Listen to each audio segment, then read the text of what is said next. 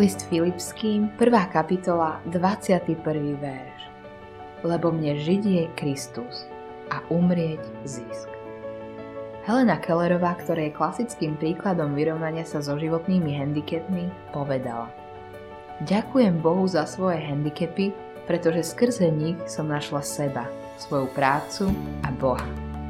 Niektorí ľudia sa so svojimi obmedzeniami utápajú v žiali a sebalútosti a tak obmedzujú svoju použiteľnosť na službu ľudstvu a Bohu. Apoštol Pavel poznal utrpenie, no využíval svoju slabosť na Božiu slávu a nedovolil, aby slabosti využívali jeho. Premenil každú príležitosť, dokonca aj svoju smrť, na oslavu svojho pána. Bez ohľadu na to, akým smerom sa uberal jeho život, Vždy bol nad tým a tieto situácie použil na to, aby oslávil svojho spasiteľa. Modlitba dňa Aj moje handicapy môžeš použiť, Páne Ježiši. Pomôž mi povznieť sa na dne na Tvoju slávu rovnako ako Apoštol Pavol.